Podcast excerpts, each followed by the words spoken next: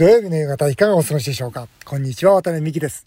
さて、えー、再びコロナの感染者数が増えてきています。えー、この先どうなるのか、今どうするべきなのか。まずは番組スペシャルアドバイザーのテリー伊藤さんのコメントをお聞きください。いや、この先どうなるかと言われたってね、私あの予想絵じゃありませんので、これは無理だと思います。ただしですね、本当にね、一喜一憂するよりもですね、もう自分自身は自分が守るもうね、マスクして、うがいしてですね、人と話すときには距離を置いて、なるべく出歩かない。これしか残念ながらですね、当たり前のことしか言えないんですよね。本当に。特別なことはないです。ただしですね、車でちょっとね、郊外に行って、また帰ってくる。人と会わないでね、そういうのぐらいのことはしてもいいんじゃないかなというふうに思ってるんですけどね。はい、テリーさんありがとうございました。えー、私は、このままでは非常に、厳しいと思ってます。ただ、一方ですね、えー、対策が限られているから、おそらくワクチンが70、80%まで広がるまで、えー、また感染者数は増えたり減ったり、また緊急事態が出たり出なかったり、えー、まん延防止が出たり出なかったりと、1年ぐらい続くんではないかなというふうに思っています。ただですね、あの、政府もですね、まあ、飲食、まあ、観光について言うならば、小さな会社さんについては、まあ、6万円しっかり提供すると。そしてまた、中堅、大手企業においては、まあ、その融資支援等もしっかり、売ってる。これも事実です。え、しかし、今私が一番心配しているのは、この財政負担がですね、本当に大きくなっていると。まあ今このままではもう日本の財政を持たないと。そんな心配をしています。そうなるとやはり、その感染防止と経済との両立をさせなきゃいけないと。今、私考えてますのは、そのワクチンの証明書。これが出たら、もしくはですよ、PCR で、その陰性の証明書。まあこれは例えば1ヶ月は有効とかいう形にするんですが、これが出たら、本当に旅行とか飲食とか、これ自由にしていくと。つまり順番に順番に自由にしていくというような体制を取らないと、この国からの保障、保障、保障ではもう国も持た、持ちませんし、また、あ飲食業も持たないというふうに考えています。まあ、あの、本当にここからですね、政治の舵取りというものがとても重要になるんではないかな、そう考えています。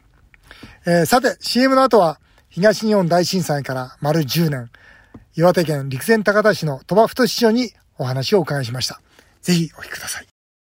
日本放送渡辺美希5年後の夢を語ろうゲストをお迎えしました。岩手県陸前高田市の鳥羽太市長です。よろしくお願いいたします。はいよろしくお願いします。えー、市長お疲れ様でした。今日は今日はありがとうございました、ね、陸前高田オーガニックランドの上棟式も無事終わりまして、まあ、知事にもね来ていただきましてね。そうですね。もう知事も大変喜んでおられて、はい。マスコミも多数来られて。そうですね。ね久しぶりにあれぐらいのマスコミ見ました。久々に、はい、久々ですか？そうですね。最近あまり注目されなくなってきた。三点一一の時もいっぱい来てくださいましたけど。今日はあまり見たことがない人もいっぱい来てました。あ、そうですか。はい、本当ね、はい、カメラもずいぶん来て、あのもう丸10年ということですね。そうですね。うん、あの復興産業10年させていただいたんですが、まあ当時を振り返って、まあその10年前ですか。あどんな毎日でしたか？いやもう絶望の中にいましたし、ね、まあ正直言って明日何何をすればいいのか、まあ、何をすればっていうか、まあ、本当に何から手をつけていいか分かんない、まあ、そんな日々を過ごしてましたよね。だから三木さんたちに一番初め来ていただいた時なんて、うん、本当にもう私も皆さんに言ったのはあの口で何か言ってるんじゃなくて現場見て自分で何ができるか考えてくれってお願いしたぐらいですから、ね、市長誰かで喋るたびそれ言ってましたよ。ねとにかく来てとにかく何やるか自分で考えてくれってで何やれかにやるじゃなかったでしたもんね。いやだって寝るところも食べるものも何もないわけですからね。いや本当そうでしたよね、はい、でもそれがね、まあ、こういう形で10年経ってさあ10年被災地の今このリスナーの方にちょっと教えていただけますかはい、あのおかげさまでですねハードの工事等はほぼほぼ終わったんですが、まあ、あくまでもこれはあの地盤ができたというか、はい、基盤ができたというか、まあ、あの普通に過ごせるための準備は整いましたよというところですよね。だから、はい、あのこれからまさにその魂を入れていくとか新しい産業をね作っていくとか、呼び込んでいくとか、まあ、そういう段階にやっと入れたのかなという感じですかね、まあ、おそらくリスナーの皆さんわからないと思うんですけど、はい。この、ね、津波で全部流されたところが、まあ、陸前高田市の、まあ、言っちゃえば一等地っていうか、はい。そうですね。一番中心市街地だったんですよね、そこが全部今もうなくなってしまって、はい。今度は土を土を持って、はい。で上に今あ商店街とか、はい。えーそれから住宅街とか、はい。こう移っている状況なんですよね。そうですねこの被災を受けた方々が当時仮設にいらっしゃいましたよね、はい。その方々っていうのは今どういう状況になってるんですか？あのおかげさまで仮設住宅は、はい。この3月であの全ての方が脱出しました。すごいですよ。だって10年でしょ、はい。そうです。ああのプレハブに世の中の人知らないですよそんなこと、そうですね。10年も仮設に入られていたって知らないですよね、はい。この10年の節目で、えーでまあ、皆さん、なんとか出ていただけたとうん。いうことなので、うん。まあ、その人たちからすれば、もうまさに今がスタートですよね。本当ですね、はいはい。本当ですよね。それで今、まあ、この中心市街地が、まあ、広々と広がってますよね、いろんな意味で広々と広がってまあ、ますけど。先ほどね、新聞記者の方が、この知事がね、こんなに広い土地があったのかって言って、それについてあなたはどう思うかみたいなね、厳しい質問が飛んでましたけど、はいはい。あの広い土地の、まあ、23ヘクタールを今、あーワタミオーガニックランドという、まあ、土地に、えー提供していただいたとはい。いうことなんですが、はい。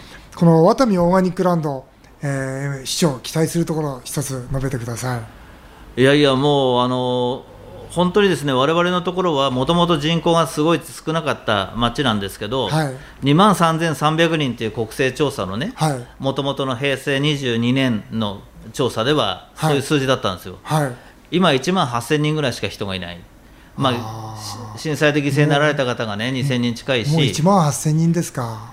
ですから、あの、同じお店を同じように経営したとすれば、はい。もう購買力自体は思いっきり下がっちゃってるわけですから外から人に来ていただいて初めて街が成り立つわけですね。うん。だからかっこよく交流人口とか関係人口とかってみんな言うけれども、はもうベタにやっぱりひ魅力あるものを作ったり考え出して外から人に来ていただいてそこの交流を作ったことで次のステップをまた考えていけるような街づくりをしていかないとですね今持続可能持続可能ってみんな SDGs で言いますけうど本当の持続可能を求めていかないとこういう街っていうのは淘汰されていってしまうんだろうと。そういう意味では本当に今回のねはい。オーガニックランドっていうのはまあなかなか日本の中にもないですし、うん。えしかもこの陸前高田という大きな被災を受けた場所にですね、うん。津波を中心とした防災・減災を学んでいただいて命の尊さを学んでいただく場所もありますし、うん。合わせて三木さんおっしゃるように、うん。あの我々はいろんなつながりから命をつないでるんだよということを学べる場所ができるということはね、うん。これはもう陸前高田にとっては非常に大きいですし、まあ、ある意味観光的なことで言えばメインになる、うん。なり得る場所だというふうに思います。なるほどね。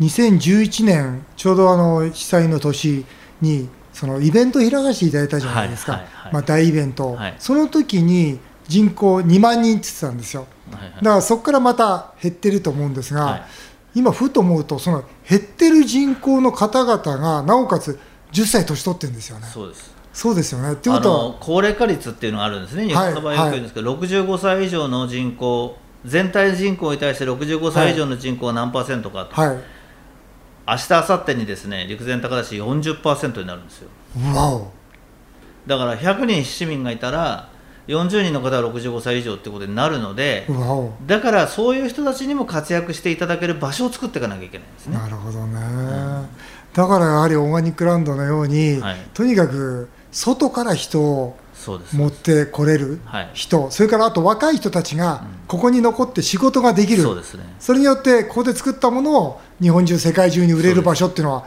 やっぱりどうしても必要になってきますよね。そうなんですよ。で、あの陸前高田のようなところで生まれ育った子たち、まあ、私の息子もそうですけど、はい。こう外に憧れる。で、なんで外に憧れるのかというとですね、はい。やっぱりそういう都会暮らしをしてみたいは当然ですけど、はい。でも未知の世界なんです、ある意味。うん。だから私が漁業者の方とか農業者の方に若い人に言ってるのはね、うん。いや、ここにいて、うん。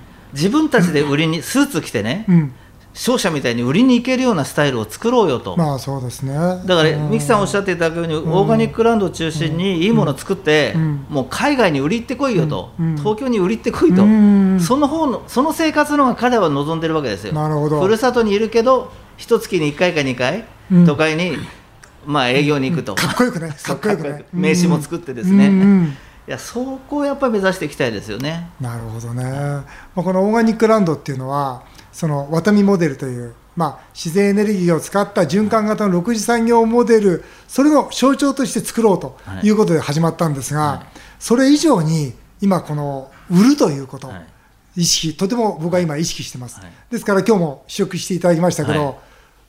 あれ結構いけましたでしょ？本当にバーベキュー焼きそば、はい。ね、ハンバーガーはい。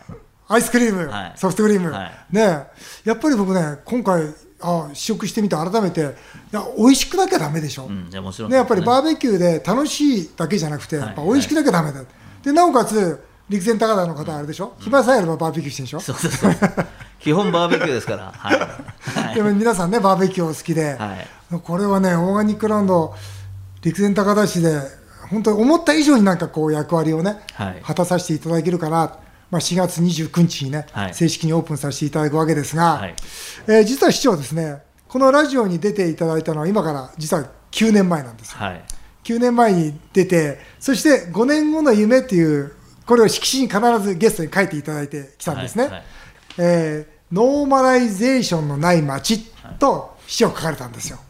この5年後の夢、どのぐらい実現しているか、えーちょっとお話ししてください。はいあの正確にはですねノーマライゼーションという言葉のいらない街を言葉のいらない街。なんですけど、はい。はい。あのこれは要は、まあ、ノーマライゼーションってね障害者の皆さんもあるいはおじいちゃんおばあちゃんも分け隔てなく仲間意識を持って一つになってやっていきましょうよというもともとはヨーロッパ発祥の言葉ですけど、そんなこと言葉がなくてもいい街を作りたいと。要は、もうみんなが入り混じってね、うん。仲良く生活できる街を作りたいということでそう書かせていただきました、うん。でおかげさまでですね、はい。これずーっと言ってきて、初めの頃はお前何言ってんだと、うん。横文字で意味わかんないしとかね言葉のいらない街とか話がまどろっこしくてわけわかんないって怒られてたんですけど まあさすがにしつこく言ってくるとですね、そだい。ぶさすが皆さん覚ええてきた。変わってきて あ障害者の皆さんも大変だよねと、雇用もやっぱり作っていかなきゃいけないよねと。意識までは、意識までは来てくれたかなと思います。ですからいやこれはもうミキさんもいつも言っていただいてるしまた重ねてのお願いですけどね、うん。このオーガニックランドの中で障害者の皆さんを雇用していただきたいなということ。そうですね。れから、はよくやるのはね障害者の方だけを雇用するんですよ、はい。そうするとねやっぱりそこに壁が1個できちゃうんですよ、うんうん。あそこは障害者の人の施設なんだね、うん。そうじゃなくて、うん。みんな一緒に同じ場所で同じような仕事をする。もちろん適材適所ありますけど、うん。ぜひそういう場所にしてもらえるとね、うん。素晴らしいなと思いますね、うん。はい。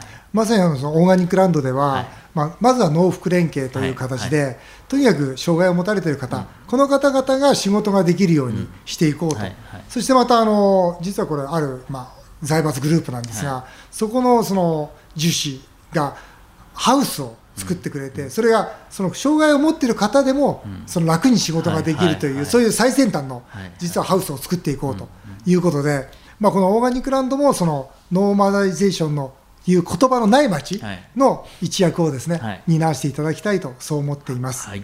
えー4月29日いよいよグランドオープンするわけですが、えー当日はあいつもこの番組で一緒にやっているテリー伊藤さんも、はい。あのお祝いに駆けつけてくれます、えー番組を聞いているリスナーの方にもですねぜひ陸前高田に足を運んでいただきたいのですがこの高速道路をはい。今日走ってきました、はい。あれ便利になりましたね。もう便利になりました、あの仙台からね、うん。一本で、今、私たちが今喋ってる場所も陸前高田市役所、まあ、市役所といってもプレハブですけど、はい。この目の前まであの仙台から高速に乗れば、一発で来ますんで、本当ですよね、はあの新幹線乗ってても、はい。一ノ関だとほらい、そうなんです山の中を通ってこなきゃいけないん1ですけどね時間に何本も、ね、ないけど仙台までだったらいっぱいあるじゃないですかいっぱいありますね、一ノ関からあの山の道をずっと行くのでは全く違いますよね、そうですね、だからこれはすごくその仙台という大都市からの距離感が。縮まったということで、い。これ絶対にこれからお客さんが来やすくなる。そうだと思います、そしてあのはっきり言って、高速料金もほとんど取られない、らしい、ね、びっくりあれびっくりしましたよ。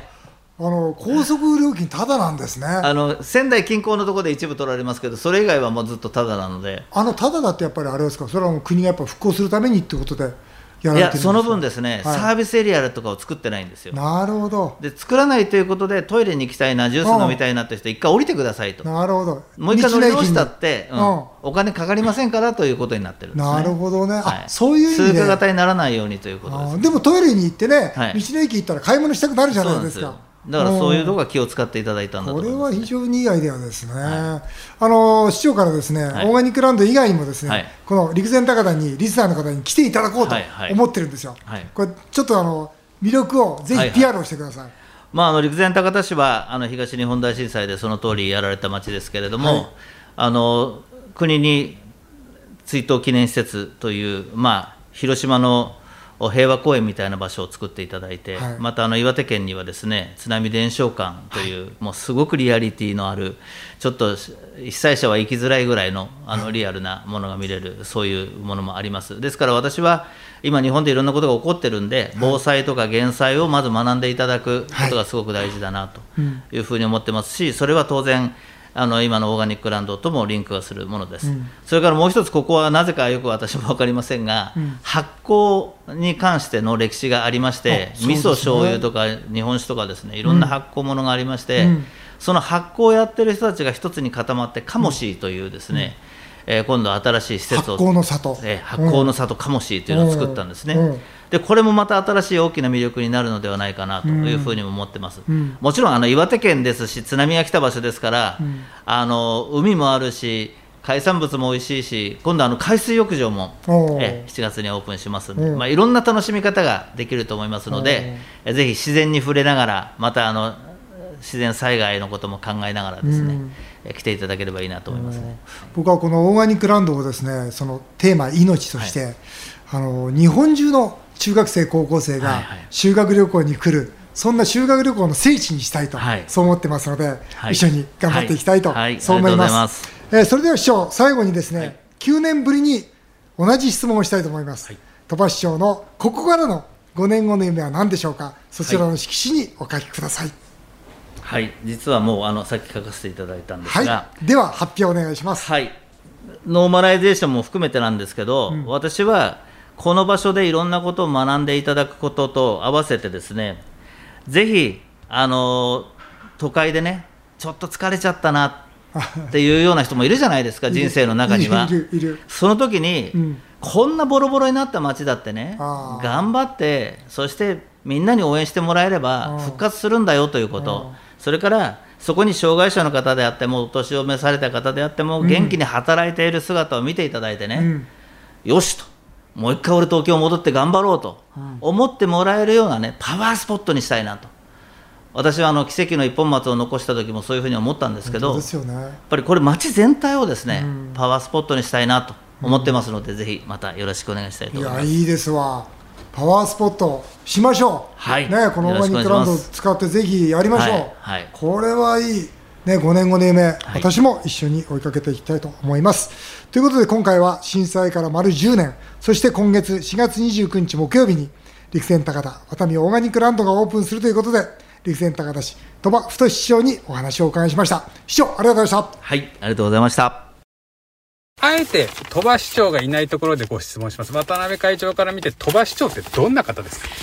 いや、あのーたくさんの政治家知ってますし、たくさんの首長知ってますが、もう、とびきりですね。あの何がとびきりかというと、まあ、二つあって、一つはその、バランス感覚ですよね。要するにその、政治でありながら、経営者的な、あの、バランス感覚を持っているというところが一つ素晴らしいと思いますし、それからもう一つはですね、その票に関係なく、本当に市民のことしか考えていないっていうことだと思います。あの、たくさんの政治家知ってますが、鳥羽市長がね、いないから言いますが、いや、鳥羽市長は本当飛び切りだと思いますね。ただ、飛び切りだから、まあ、選挙に弱いんですよ。前回も本当に、もう数秒差で勝っただけですから。だから私としては、陸前高田市の皆さんに、まあ本当に、飛び切りの市長、これからも支えてほしいというのが私の本音です。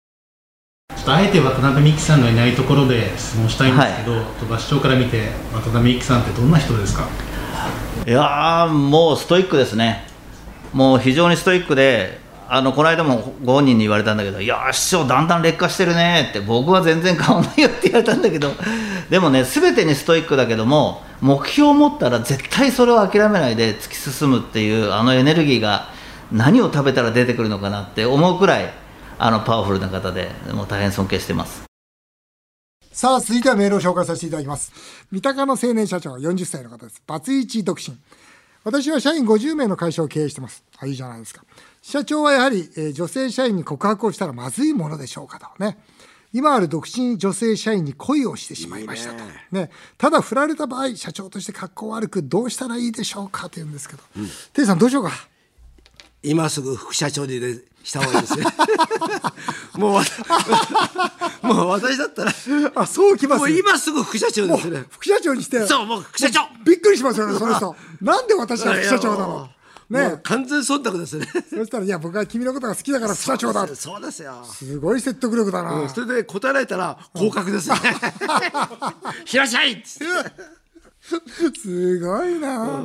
でも、まあ、振られた後でもさ、なんか、爽やかに仕事は別だよと、なんか言える社長でいたいよね。爽やかに。いやいやもねっ、といや、私はちょっとって言われたら、分かったと。